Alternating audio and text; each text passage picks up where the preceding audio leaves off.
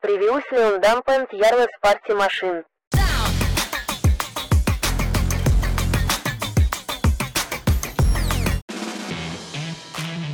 State of Survival podcast, bringing you survival game news. Hello, folks, and welcome once again to the State of Survival podcast. Today, we're going to be talking more about Project Zomboid, and we're going to be discussing topic about the maps and what kind of things can they do with the maps. Before we jump too far into the subject, let's go ahead and actually ask our staff about how they've been doing and what they've been up to. Jarl, how has your day been, and what's going on? It's been good, man. I am having the weirdest problem this year that only props up a few years. I'm getting hives for my allergies, as you can tell. so, uh, other than being uncomfortable and not being able to shave properly, it has been a splendid week. Been enjoying the weather, been enjoying uh, sitting there streaming, and uh, it's been a lot of fun. Super nice, super nice.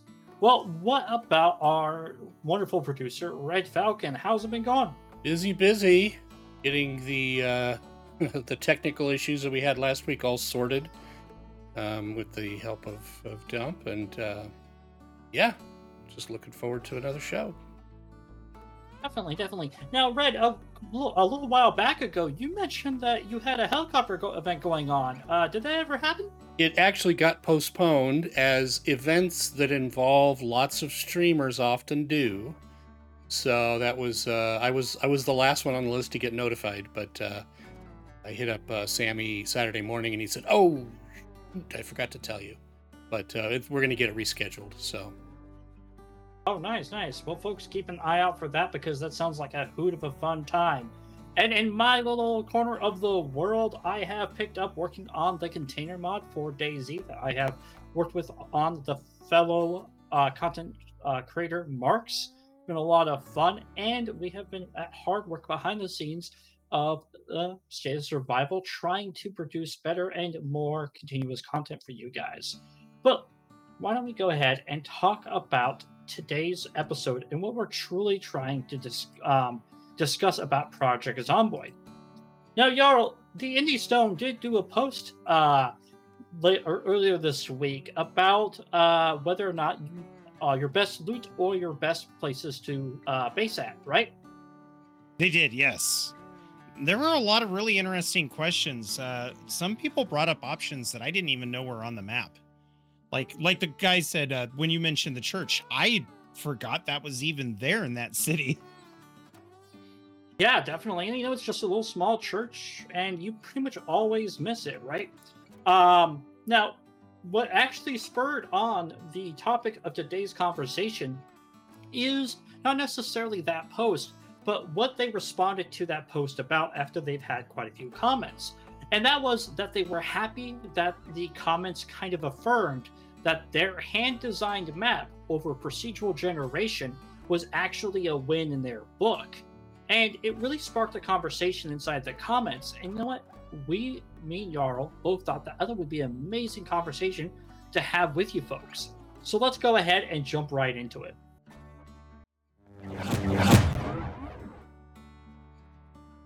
So, Jarl, hand placed maps um, and design maps. What do you think about these kind of concepts?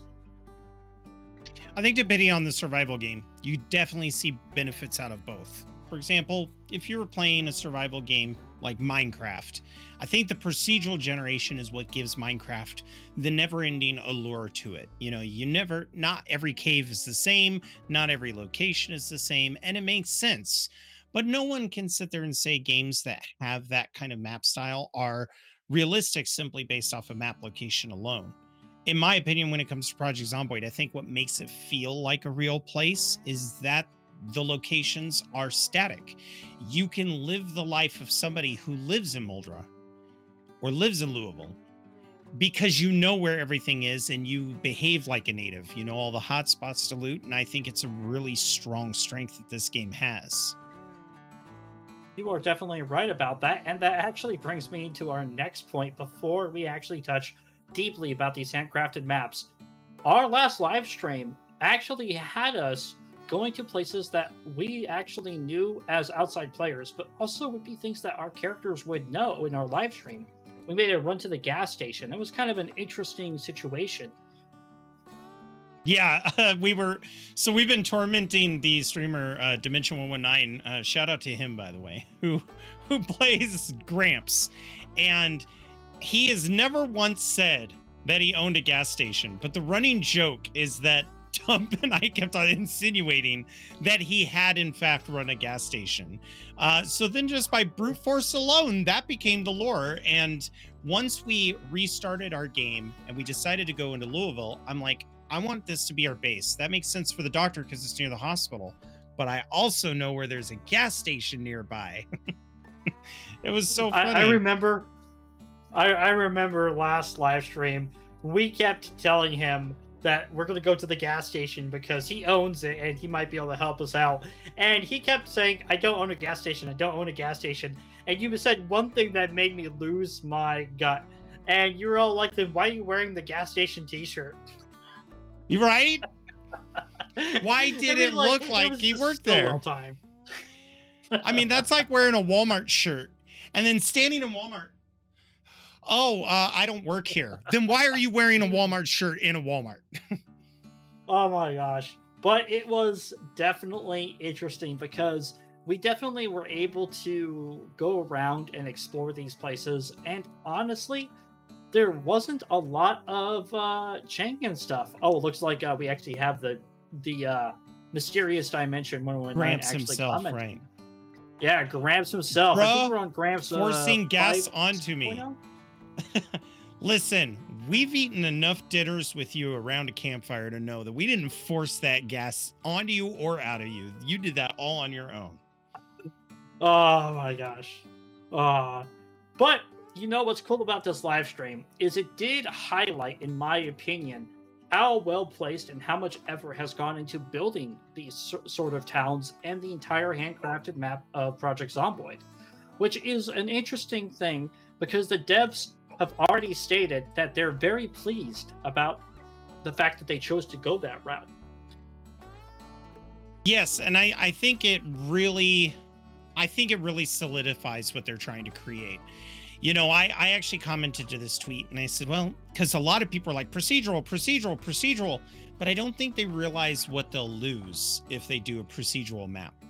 It makes total sense to me that as a local, you'd say, "Hey, I know where to get an an, a wood oven. You know, I know where to get this supply. I know where to get a generator. We should go to the lumber yard because I know we can find these items." because when you think about games like Resident Evil, all those zombie horror games that kind of have paved the way that weren't stuck in the middle of nowhere, it was very good to see like Leon being able to communicate with the other survivors and say, I'm going here because I know this is there. And it makes it realistic. Um, another good example is when you watch Walking Dead, right? Rick Grimes is clearly not from Atlanta, when he runs into the middle and hides in the tank, Glenn radios to him, and Glenn has a very good sound idea on where things are in Atlanta because they're from there. And that really does make a lot of sense.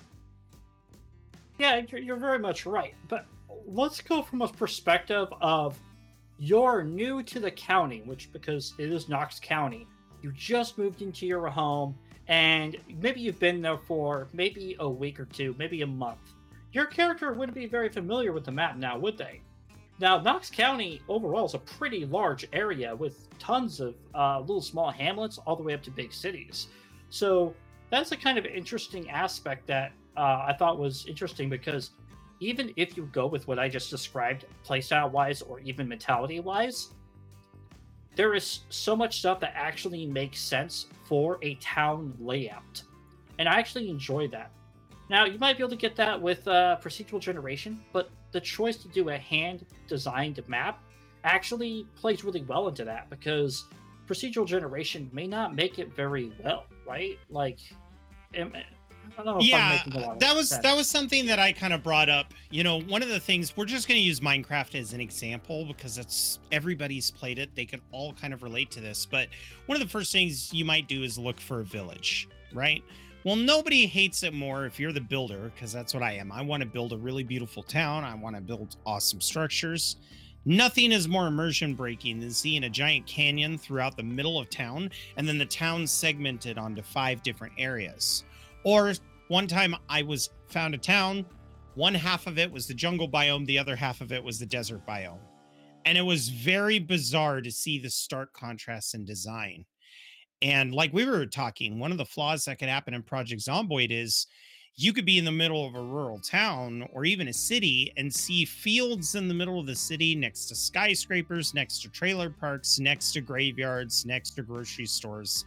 And that layout, that close together, doesn't really make sense. It's it's not authentic and it's kind of immersion breaking at that point. Fair enough, fair enough. However, there are real life examples of people building in almost kind of weird places. But overall, I think that we live in a modern modern world with modern times, and even if cities are only like 100 years old, they were still planned out to be not necessarily the most optimal, but they were planned. They just weren't naturally right. created like we would see with ancient civilizations with some of the uh, people down in Mexico or the top part of South America where they're building the cliff sides and other places. They all have their purposes for doing that, but you don't see that in like, you know, three to 400 years back. You see a lot of planning going on. So that's kind of the thing I really enjoy about some of their hand designed uh, aspects is that again, it feels like it actually would have been a town. Yeah, there have been there's a couple things that stand out, but I think that would be a more of a they didn't upgrade or they didn't bulldoze it to modernize it or whatever because they didn't feel a need to at that time. Uh, you could find some like old remnants of like the town, you know, being left behind, and then you can see the newer parts of the towns. That's pretty cool. What's your favorite town of the entire map, Jarl? I don't really have a favorite. I think they all draw on different strengths, but I'd have to say Riverside because I play with a lot of new people. It's a little easier for them to get to know. But if you're looking for a lot of places that have a variety, probably Rosewood because there's so many points of interest in Rosewood, and it's not like being stuck in the middle of Muldraugh or Louisville. Louisville sorry, I don't want Earl to get mad. Uh, because if you look at those cities, it just can be too much, especially for a small group. Definitely, definitely. I think my favorite t- uh, town, and I'm not even sure if this is a really town. It feels more like a kind of like a pit, a, a, trucker pit stop that got turned into like a little bit of a community. Is mm-hmm. right in the center of a map. It's right next to a big lake, but it's one of my favorite places to go to. Uh, and it's because the town's houses and stuff are spread so far apart that you don't get too much population density of the zombies and stuff in the area. But I would actually like to pose a question to our chat. Chatters, do you have a favorite location in Project Zomboid? And uh, where is it? Uh, let us know. And let us know what your favorite part of that town is and why you always go there multi-stage question, but you know, pick and choose what you want to answer. But yeah, I think this kind of is cool that they are very proud of their map because honestly, I think Project Zomboid's map is pretty well done overall. I agree. And then if you go to what I really love about it is if you're trying to see what they're planning and how they're expanding, even if you're new to the game, I highly encourage you open up on a separate monitor or on a tablet device the uh, Project Zomboid map project. It's phenomenal. But if you actually open that up now, you can see some of the expanded areas that they're potentially working on, areas that they've started to design that are off the grid out in the middle of nowhere. Uh, and I really enjoy that about the game so much because you get how big it is. Oh, uh, Graham's favorite is the grave. Apparently, he keeps visiting that place a lot every session. Uh, I think that's well, a little thank generous. Thank you very much. Dimension, yeah, thank you very, very much, Dimension 119. We've never Aww, put you a grave. We, You're in a pile. We have one grave. The rest of the Gramps are in a pile. uh, definitely, definitely. Uh, no, not to ignore this, but modded maps or modded expansion maps for uh, Project Zomboid. Have you ever messed with them very much, Jarl? I have not. No. Now I have a little bit, and you know what? Honestly, with the assets that people are given, or even ooh, it looks like we got another one in from Always Streams. Door Kickers 2 has a version of procedural generation for maps, and it adds endless replayability. But I find there are very clear patterns and rules it follows to point to the point they don't feel different. Oh, that's good. Very true. Very true. Um, but real quick, back to our modded map situation. They're actually really good with the um, the assets they're given, and sometimes even these modders even expand upon the assets they have. It, it actually sometimes makes the game feel really cool. Now, as far as I know, they can't expand too far outside of a certain boundary size, but they can add in new locations on the maps. Like I believe uh, one of the major locations is a big city in the southwest part of the map that they added an entire big city. Uh, it was a custom modded map, and it honestly feels really good. It feels kind of like uh, not necessarily as big as how do you say it, Louisville, Louisville. Louisville, Louis I believe is how it's supposed to be pronounced. Yeah. Louisville. Louisville. Oh, Louisville. I, I we just got yelled at, folks.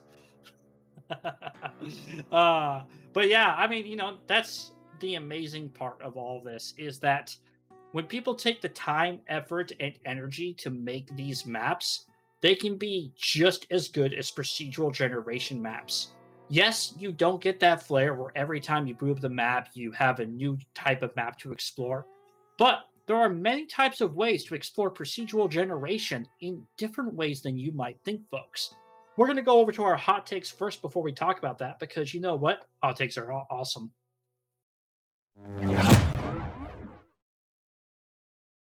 All right, folks, it's the hot take hot takes hour. Woohoo! I'm just kidding. Um, that was totally weird. No, not weird at remind me, all. folks, never do that again. Yikes.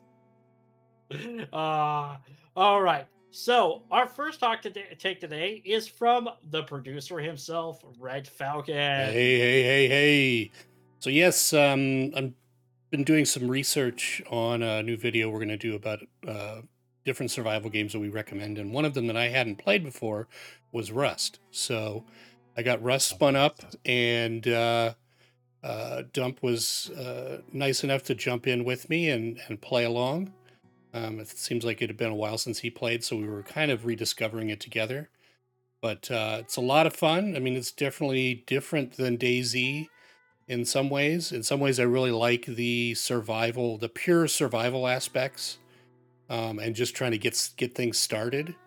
Um, so yeah, it's a lot of fun. Um, definitely some things on the downside too, as far as uh, I was telling Dumpgraw, the cinematics look fantastic, um, and even compared to uh, to DayZ, they're they're really nice, really pretty looking.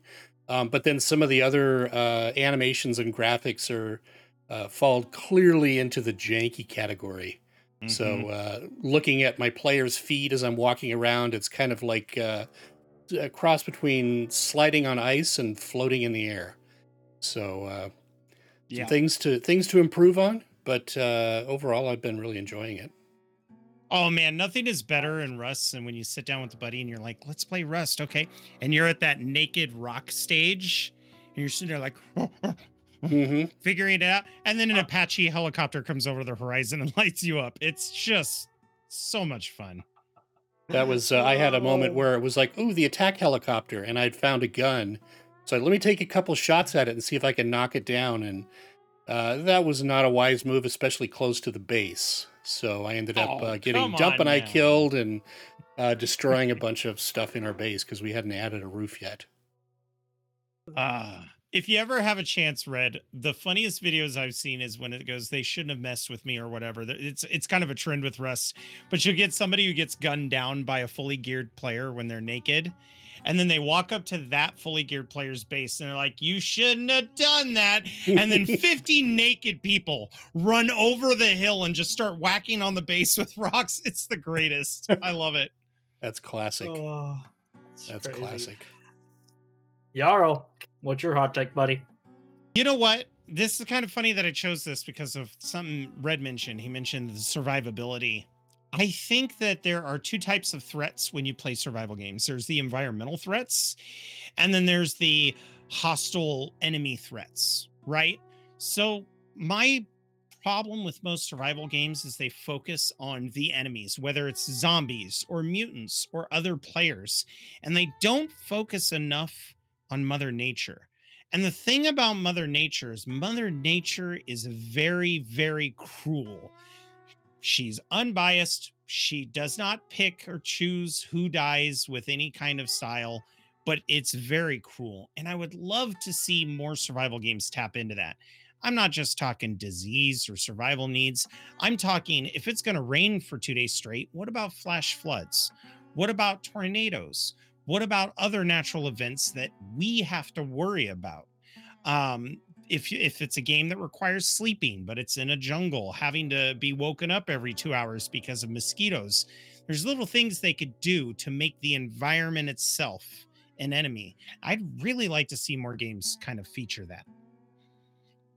Definitely, definitely. I can see environmental stuff in most survival games or even just any game being almost secondary nature to, like you said, the prime entities. So that's a that's a good take. I like that. Definitely. Now, if you mentioned flash floods, what else would you like to see happen for environmental problems? Like just being creative.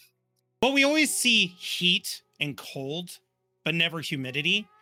And the thing about humidity is humidity can dehydrate you just as fast as a desert, but you don't feel it because you feel like you're still sweating because your sweat doesn't evaporate as much. There's little things they could do: droughts, sandstorms. Um, I'd like, I would love to see more sandstorms in desert-themed maps, but just untapping that potential of crossing a stream easy one day after a thick rain now it's a raging river they don't have to change too much of the game. It can be something that's programmed. Okay when it rains this much the river's this tall but it's still something interesting that makes the world feel dynamic and makes it look like mother nature is enemy number one. Very interesting. Very cool. I like i like some of those ideas especially the humidity thing. I didn't know that about humidity especially where i live humidity being a pretty high percentage in my area. So that's good to know, actually. Yes, I was playing with a screwdriver, folks. Um, I feel like I'm being scolded I mean, by Linus Tech Tips about not buying his screwdriver. I love that. Uh, just throw uh, it at me.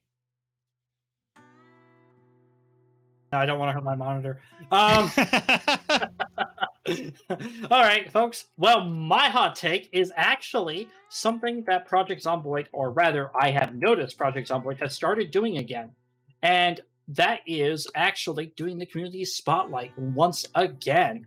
This is really cool because being a DayZ player and lover of the community spotlights, I love seeing people in the community being shouted out and highlighted by the devs themselves and not just going, oh, that's cool, and ignoring their content. Like this community spotlight was talking about all the cool places people have found to bid, build. They didn't only go over Twitter, Steam, but they also went over the Reddit and all those other cool areas. And it's nice to see them doing that. Then they also featured a video where somebody did a Project Zomboid animation short, which is them fully rigging and animating the character. Mind you, folks, these characters don't have a lot of complexity to them, but just the effort and time this person took into making this and the fact that Indie Stone, the developers of Project Zomboid, even recognizing this person actually did this and giving them a shout out is just mwah. I love it. I absolutely love it. Here is the link if you guys are actually interested in looking at the community spotlight. That's my hot take. You know, if you really like oh. that stuff too, one of the things I recommend, um, there is a YouTuber named uh, Rix Detrix and I'll go ahead and put it here. But he just recently uh, released a video where um, it's a news report of Knox County and the infection, but it's done with AI, but it's done with 1994 news footage, which I actually thought was really amazingly done. I don't know if he created it or not, but that's where I saw it first, and it was very well done. Nice. Very, very nice. I was just trying to link that for us, but yeah. And uh, so, folks, that is our amazing and also fun hot takes. Let us folks know what your kind of hot takes are also in the comments, and don't feel free to actually put them right here as well on our live stream. But let's go ahead and move on to our next subject in this awesome topic. So we got down and dirty and talked about the beauty and the majesty of the time and effort it takes to make hand designed maps. But procedural generation actually doesn't mean that the devs are lazy or not willing to do the work. In fact, it almost means that they might actually put in more work than most people think they do. Now, Jarl, what do you think about procedural generation overall? I actually think it's a very strong tool. Procedural generation, that was one of the things I played with when I was going to school. It is a very handy tool, but it takes a lot of rules. If you get the rules right, I think you could make in a world that never ends. If you were to walk in a straight line, it would feel like a total immersive world. You would be encapsulated in different environments, and it could fit a theme and it could fit a story. If you say this is a city area, it could randomly generate the city area. You could even go as far as saying if there's a hospital here, put these built, you know, these buildings are allowed next to it. You can establish a lot of hard-coded rules to make the procedural generation more closely to a static design map. But I think the problem with that is, oh, we got one here.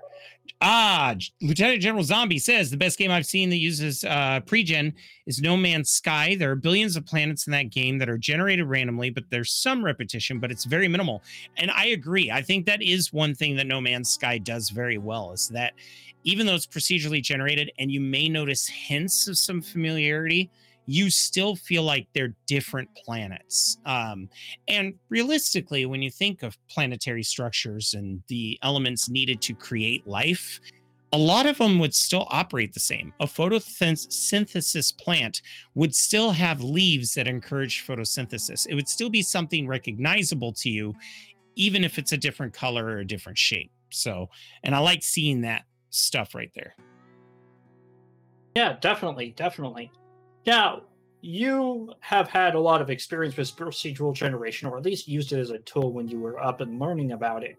My experiences with it, I would say, firsthand are a little bit non-existent. But what I've been told and slash what I've been read about is that you're right. It's a lot of rules and guidelines they have to follow. However, it can get pretty complicated what they have to actually really decide to do um, in these situations, correct? Like, for example, um, they have to like for biomes, like uh, let's say uh, Minecraft, for example, they have to make sure that their grass and their uh, forest biomes um, almost mesh pretty well. It, like they almost have to create like a new biome where the grass and the forest biome almost allow each other to work together where there's a couple of trees so it looks like the forest is slowly thinning but you can also see the change of like the grass texture instead of the deep dark wood uh, grass as well. And it's kind of interesting about how those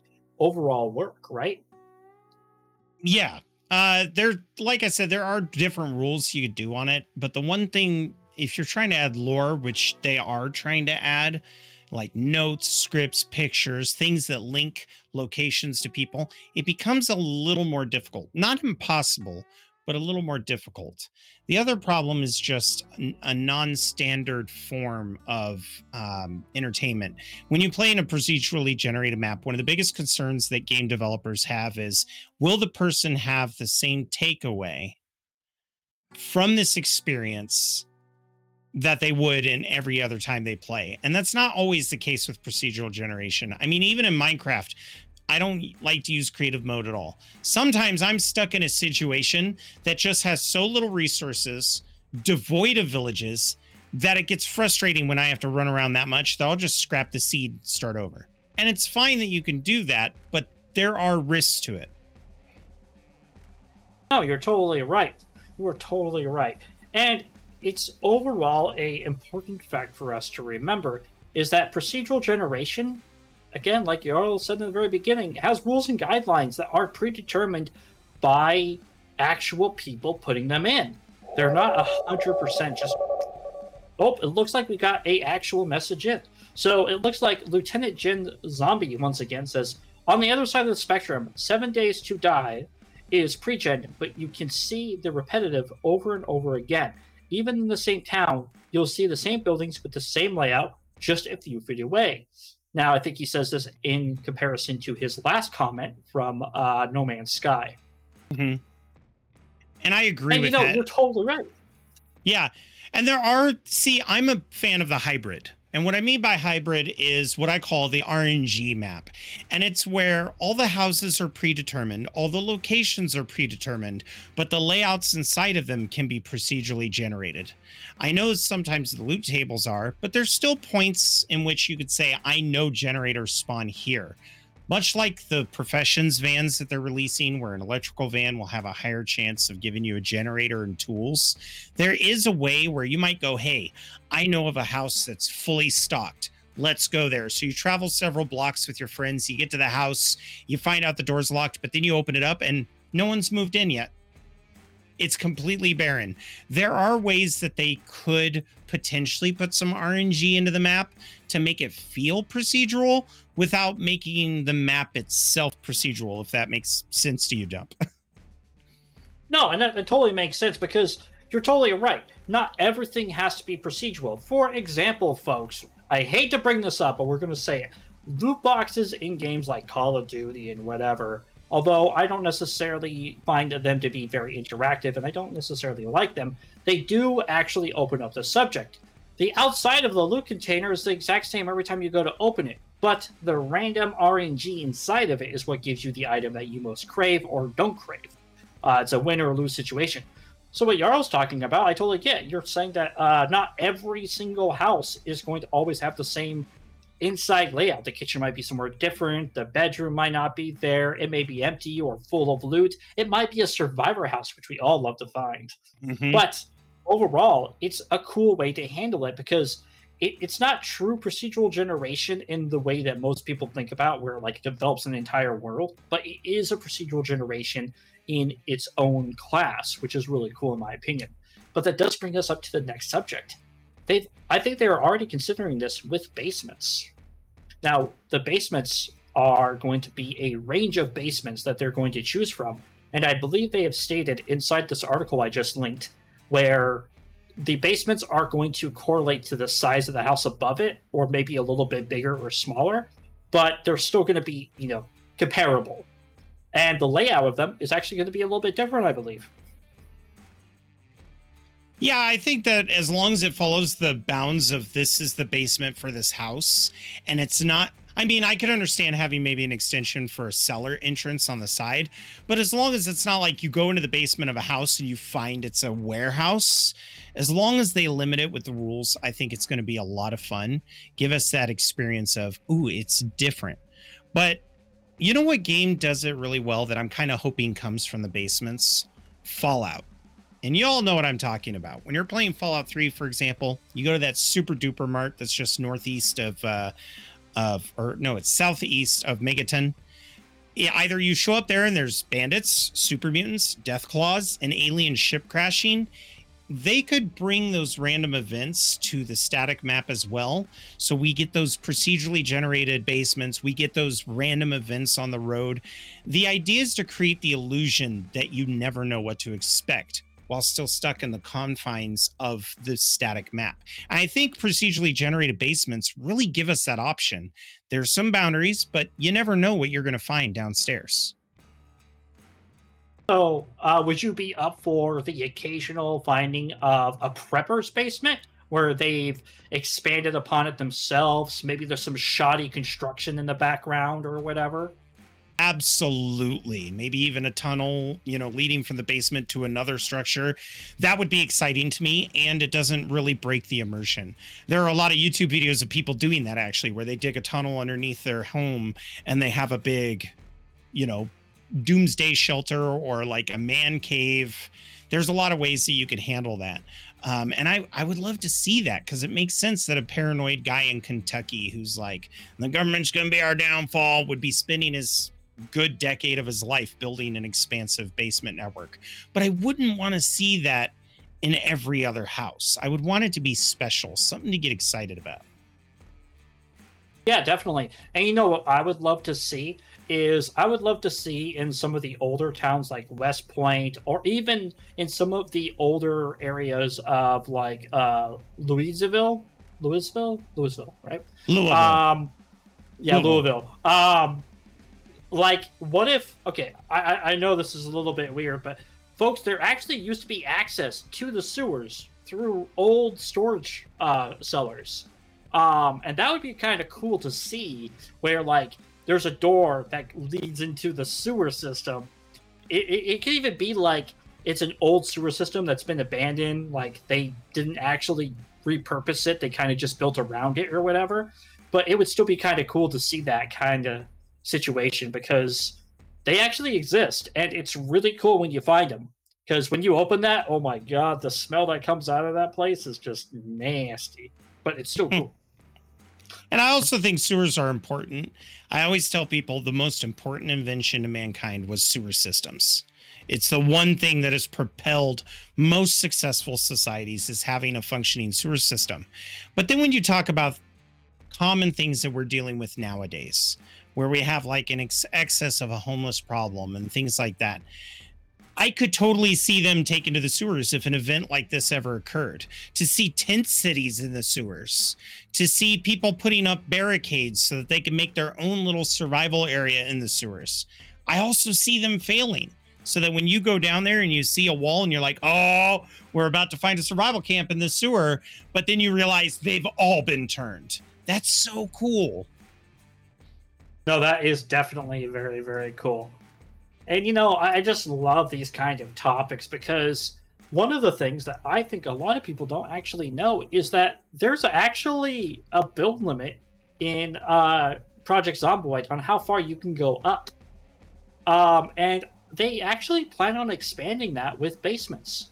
They ex- plan on actually having higher areas to build and stuff and it's just interesting because this allows not only for the subject we talked about with random basements and possibly random house layouts but it expands upon it because some people may not always have the same kind of layout they have on the bottom floor as they do the top floor. And it'd be interesting just to see having all the insides of houses be a different layout if you choose to. And if you And check the I saw- Thursday, uh, the Thursday blogs, they're also while they're doing that going to be expanding the vertical limit as well. So there's a good chance we might see small office buildings that are seven stories tall. You know, that's something that I think the game is missing. Uh, is that cap of verticality because I understand that Kentucky is you know flat, so it's natural for cities to sprawl out far and wide. But with the advent of cars and transportation, verticality is important for a city. So I'd love to see that go both ways and see what they do with it. Oh yeah, and you're you're totally right about that because it's just, in my opinion, very important to be able to feel that kind of overall situation. But you know, that's lots of cool things to think about. But when we're still on the talk of procedural generation, do you think that Indie Stone's going to use procedural generation for their wilderness maps? Because they did say they're going to be giving us an option for the wilderness map, didn't they? You know, I've been so I've been watching them, but I've also haven't been taking a lot of what they say. I've been taking it with a grain of salt. Not that I fear they won't deliver, but I want the wilderness to truly be a surprise. And with everything they're talking about with expanding it, with the new fishing system and the fishing meter being almost like a mini game, uh, the hunting in general, and just providing more survivability in the wilderness that i could see being completely procedural generated. You know you may stumble upon a hunter's cabin in one playthrough but then if you go out there the next time there's there's a small pond there instead. That i would love to see because it would give us our static map where it matters but give us our procedural generation where it's not as critical Yeah, and that's very true. And that's very true. If they ever do do the idea of adding in random layouts and houses and other buildings, it would be cool if the indie dev included a on and off switch in the server configuration on whether or not that actually would happen. So there could be technically the old layouts that they have, or there could be uh, the switch that allows it so the layout changes every time you boot up the map, map on a new server or reset the map or whatever. But there was one last thing I wanted to talk about procedural generation, Jarl. You brought this up, and I thought this was really cool in our talk about today's episode. One of the things you pointed out is procedural generation could also change not only the layouts of the houses, but also not necessarily the type of house that would be there, but whether or not it would be burnt down or not. And that was kind of an interesting aspect about that because it really would change, like you mentioned, how we handle uh, how we survive. Agreed. And oh gosh, it's kind of like with procedural generation, I think anytime you approach it, you can't have a predefined strategy. You have to see what's available to you before you strat like come up with your survival plan. And that is a key component a lot of games are are missing that don't have procedural generation. When you play in Chernarus and DayZ, you have a strategy pre-planned. But if you know you're about to enter a procedural area, it can change survival entirely. You have no idea what you need. You have no idea the the how uh resource heavy the area might be or how resource starved it might be. And it always keeps you on your toes, which I think is key.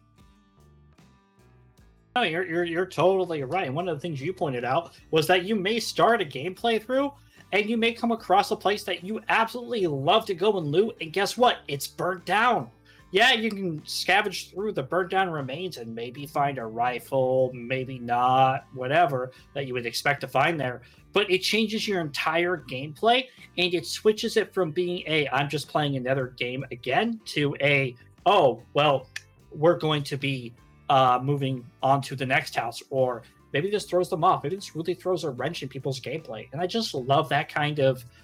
I wouldn't say it was 100% procedural, but more of a randomness to a situation, which is pretty cool in those kind of situations, right? Yeah, and with a random too, because you brought up the wilderness having like a, a setting that maybe you could change, there would be a simple way they could do that. Anytime you create a world, have a seed that is the default seed and then have it to where you could delete that seed and put whatever seed you want to where you get more randomness based on how you want to run the server, which I think would be cool. You could even look up seeds that are really popular online and give those a try. It'll allow you to have that procedural generation, but still have the confines of going, Ooh, I really like that. I'm going to try that seed. No, it's a really good suggestion because they do it all the time in Minecraft or Seven Days to Die or so many other games out there. Even Rust has a form of procedural generation with that kind of situation. However, you know what I would really like to ask? I would really like to ask our producer Red real quick about this because he actually has quite a bit of experience in coding itself. I want to see what his take on procedural generation is.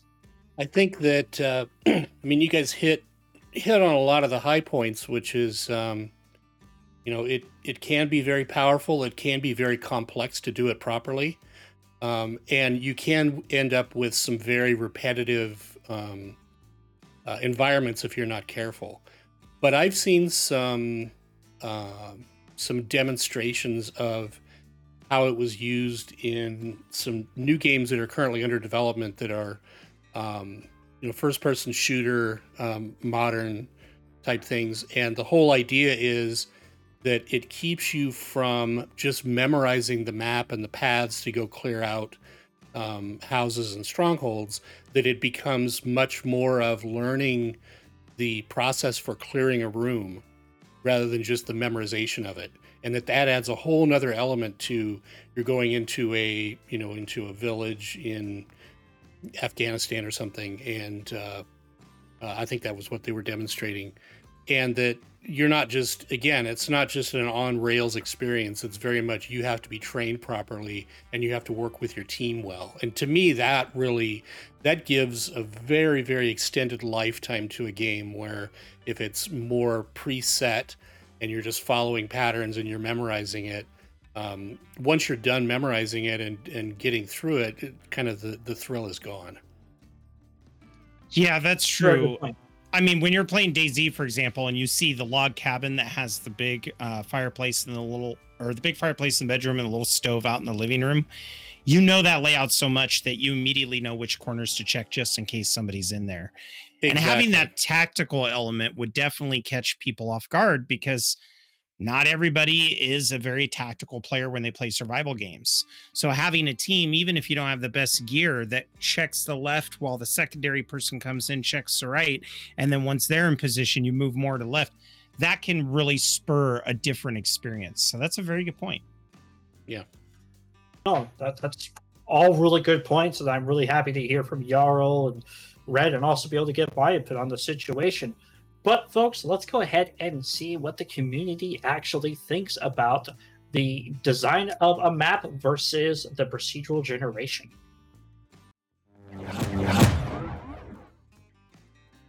So, like normal, we are doing our community response. And this is actually a very important segment, folks. I hope you folks all enjoy this because not only in live chat can you give us your community response, but also in our comments, you can also comment down below and let us know what you feel about it, even after the show is just aired.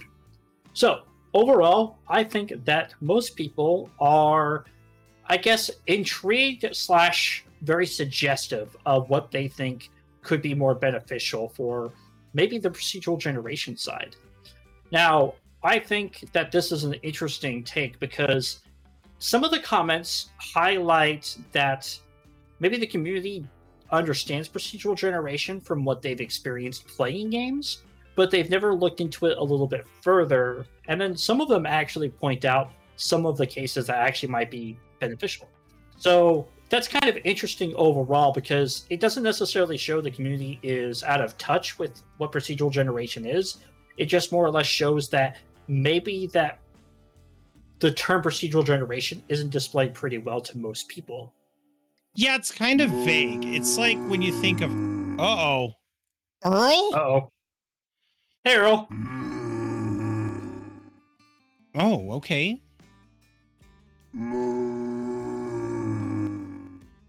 Oh, He you know, that's a good it? point.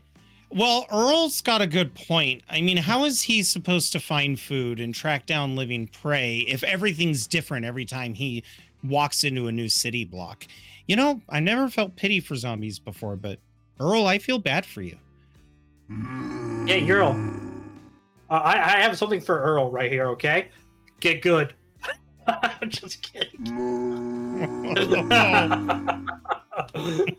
Uh, uh, Earl, we can't say that on YouTube, so I'd really pre- just clean your mouth out a little bit. You know, sorry. Earl, what's what's the most ex- what's the most exciting thing that you've seen in a procedural generated map?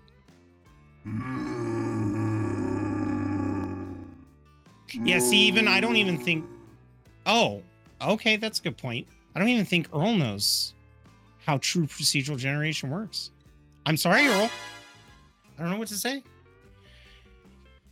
But Earl does bring up some good points. I'm agreeing with you, Earl. Calm down. My goodness. All right. Pipe down, Jarl. Pipe down. Let's go ahead and take a look at how actually some people have reacted. And this before we do, one thing I want to let the community know we do look at your community responses. And in fact, with our playthrough of Project Zomboid, one of the things that Dump and I have discussed is we're going to change our survival strategy to be based on how you guys voted on how you would build your bases. So we're going to go out and make outpost style bases all over the place and we're going to migrate when we need to. So your feedback actually directly kind of influences our play as we give your guys' strategies some tries. Yeah, definitely. We love community feedback. It's one of the ways that we, not only can we grow, but we can also test out new things to discuss and talk about and also engage you folks as well. I love that kind of stuff. So let's go ahead and actually look at what some of the people said on Twitter, which is uh, it should be a mix of procedural generation and design maps. Key locations can be crafted and uh, secondary one generated. That's very interesting because they kind of hit on what we were talking about with merging the two, or what you pointed out rather, but they actually um, offer a new perspective. Key locations and the secondary ones are generated. So, like houses and other places, like whole neighborhoods, could be randomly generated, but like the church, gas station, the motel, and uh, Muldraugh, all that stuff could be static. Yeah, absolutely. You could have your static points of interest, but I think even then that's flirting with a little too much of well, we already know what's there. You know, you're going to be aiming for those points of interest. But I think the good point that they make is that imagine having your core cities be static, but everything else in between being completely procedural. You might even run into a whole town that didn't exist on another playthrough that you did that could give you that spice of life. Oh, definitely. And you know, don't they have like some of those um like survivor camps and broken down jeeps or other kind of random events that can happen in between towns and stuff? They do, but from what I've noticed, if you know there's going to be a car collision in an area, most of the time that I go there, there is a car collision. It's just which cars are involved might change. I'd like to see something that totally catches me off guard. How cool would it be to be going down the road in your car and then you see the road is closed, the road is missing in a section and it's just gravel, and now it's dangerous to drive your car over there because they were doing construction on it. That would be kind of a fun random event that they're just kind of missing out on right now. Fair enough, but y'all, they already have that. It's called the edge of the map. I'm just kidding. uh, we got to get uh, Gramps to go up to the edge of the map and just tell him, "Pass these roadblocks is salvation." You're gonna find your gas station there. I don't what's wrong with it. Ain't got Um, no gas in it. okay. The next co- the next uh, Twitter comment was only the brothers Adams made procedural generation truly sing, and even in Dwarf Fortress, it's a roll of the dice whether you'll encounter something interesting or janky. Now, at first glance, I thought they were saying the brother Adams were the Dwarf Fortress developers, but that's not. I don't don't think that's true. I don't know who the brother Adams are, but I do know Dwarf Fortress, and Dwarf Fortress has an amazing procedural generation mind you, they're not working with the same graphical interface as other people, but they still have amazing stuff uh, for procedural generation. Their newest Steam edition definitely shows how procedural generation is really well in their games with with, with okay graphics. Still isometric, Yeah, still okay graphics. honestly, you also see that with RimWorld. You could procedurally Hmm. generate a world in RimWorld. There are still rules to how the topography is developed, and every time I play RimWorld and I enter a different, you know, seed in, I get a completely different experience, and it doesn't feel like it breaks the game, uh, which is really cool. Yeah, definitely. I'm just uh I just googled it really quick and I don't see anything right away. So I'll have to look into that because I'm actually interested in who the brother Adams are. Now, folks, if you have actually seen our comments, our Twitter comments, these are really people's Twitter comments. However, we have removed their names and such uh, for their privacy. Um, but we figured it would be cool to show you. Next comment we have is better than procedural generation would be a good map editor. I'd love to recreate my city in Zomboid if I got a chance to, or got the chance to. Now, this is actually a question to Project Zomboid modders.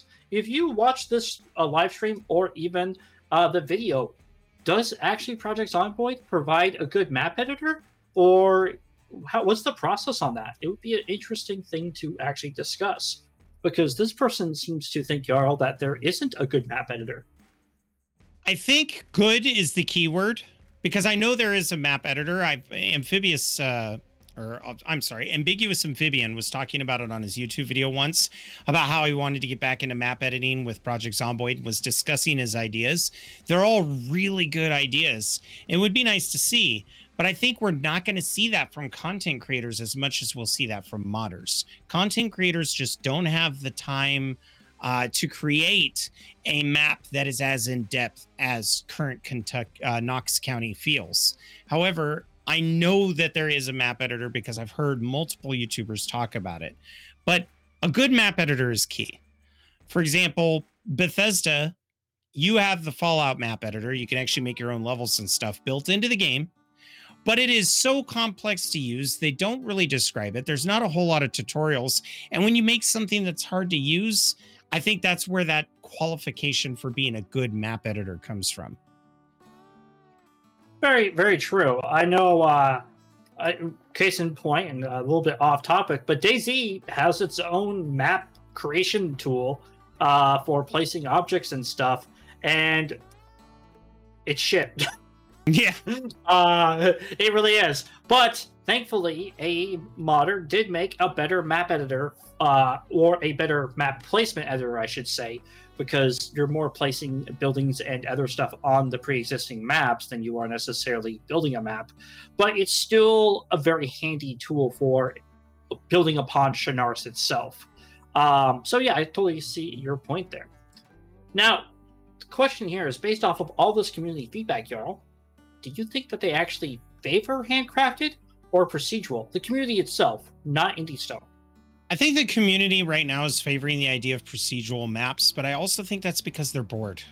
You know what I mean? Like they're whenever the map is expanded on or new locations are put in, it's fire. Everybody's excited.